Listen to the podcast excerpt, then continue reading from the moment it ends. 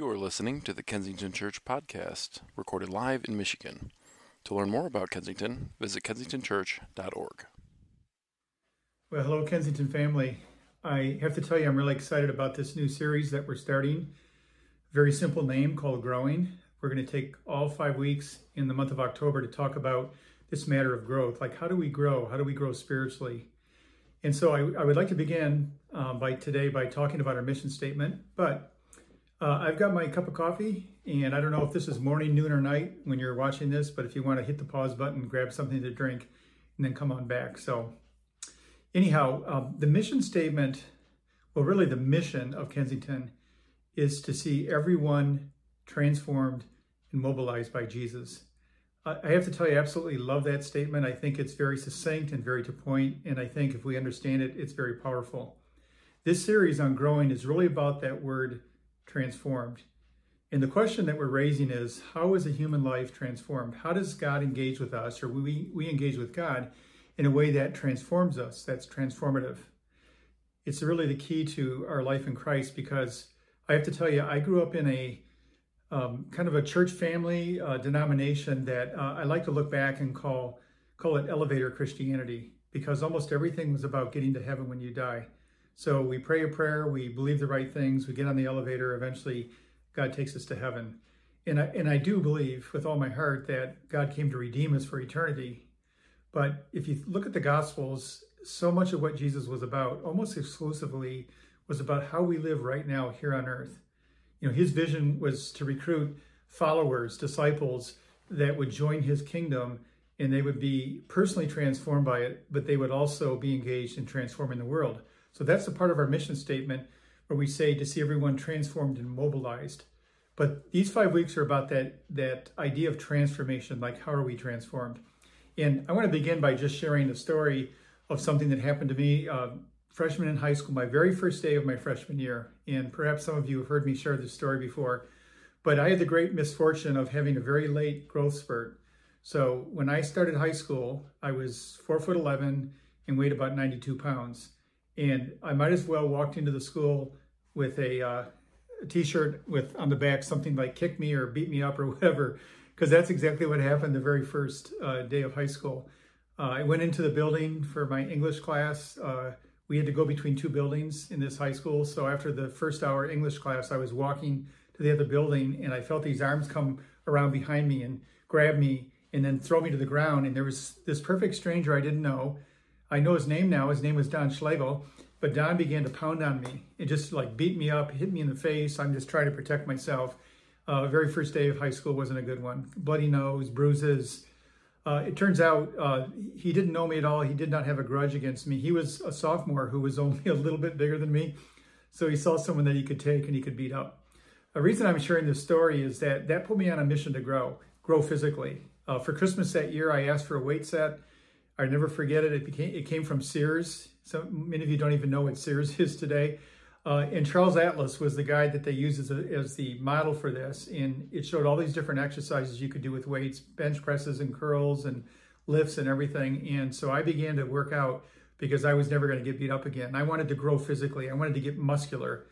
Um, and I got my mom's measuring tape from her sewing basket and I measured my biceps and I measured my chest and wrote it all down because I wanted to, I wanted to measure my progress.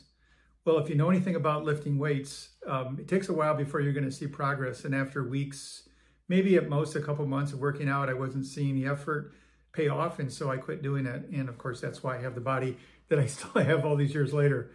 But it really raises the issue of how we grow. Uh, physically, we know. We know what to do to exercise our muscles, to exercise our cardio. We know how to get uh, better and stronger. I ran a few marathons. I know about working out to grow physically, but what about spiritual growth? What about growth of the inner person? How does that actually take place? And that's really what this series is about. It's about unlocking what we might call the mystery. And by the way, there'll always be mystery and growth. But I think the Bible does lay out for us the manner in which we interact with God in a way that grows us, that actually changes us, that actually transforms us in in the inside in terms of the kind of people that we are. So our character changes. We develop our patience and love and kindness. And the language we often use in faith communities is that we become more like Jesus, and that's the goal, is to become Christ-like. And then when that happens, not only do we thrive in life, which is God's vision for us, but we also begin to impact uh, those around us in our communities and even even the world. So this is a very very important series. So I want to tell you that uh, the five weeks in this series has come out of a lifelong journey for me. Uh, I've always been curious about growth, not not so much the physical body, but spiritual growth. And so I, I went to seminary where we're trained in the scriptures and trained in theology. I got my master's degree.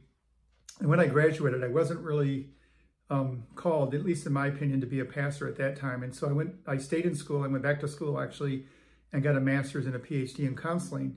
And if you think about the work of a pastor or a counselor, in many respects, it's about transformation. Like, how do we help people grow to deal with the stuff in their lives and to, and to get better and to get stronger and to become, in this case, more like Christ?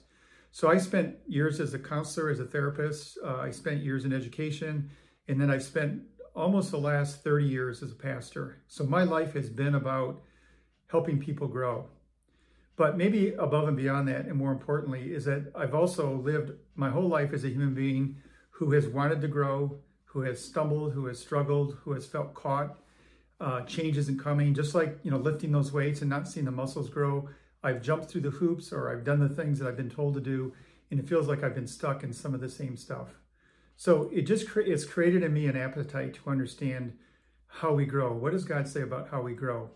So we're going to look at five things in this series, and this is not linear. These are not steps that you take. I actually believe it's cyclical.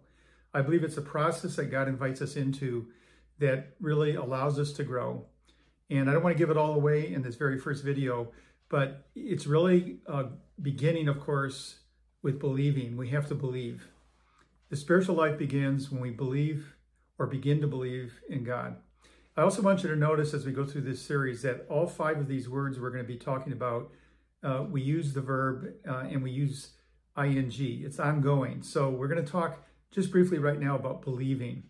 And you're going to hear messages if you attend Kensington at all six campuses that will unpack this in more detail, or maybe you're watching this if, after you've already watched one of the messages. But here's what I want to add to it now. And this is really an assignment I'm going to give you to think about the difference between believing information and believing in someone or something. There's a big difference. Um, as a reference to this, I just want to read a verse from John chapter 14, uh, probably familiar to many of you. Uh, Jesus is with his disciples for one of the last times before the cross and he wants to give them messages of uh, encouragement and comfort. And here's how he begins John 14, 1. He says, Do not let your hearts be troubled. You believe in God, believe also in me. Think about that word in. He doesn't say beliefs, things about me, or information about me, or doctrine about me. He's talking about believing in me. Um, some translations use the word trust instead of believe. It comes from the same Greek word pistos, um, maybe trust is a better word because think about what it means when we say to someone, I trust you. I trust you. Jesus was talking about a life of faith that commences when we begin to trust him, to put our trust in him. It's really a commitment to a person that's based on what we know to be true about that person, what we, what we believe deeply in our hearts about that person. So Jesus is talking about believing in him, trusting in him. So our life of faith and the whole process of transformation and growth begins when we begin to trust in Jesus. It's really about a commitment to Him, not just believing information, but putting our trust in Him. So there's some things uh, for you to chew on as we start this series. Again, I'm very excited to be on this journey with you, and I'll see you back in about a week. You've been listening to the Kensington Church Podcast. If you've enjoyed this recording, check back weekly for new content. You can find Kensington on Facebook, Instagram, and Twitter, and of course at kensingtonchurch.org.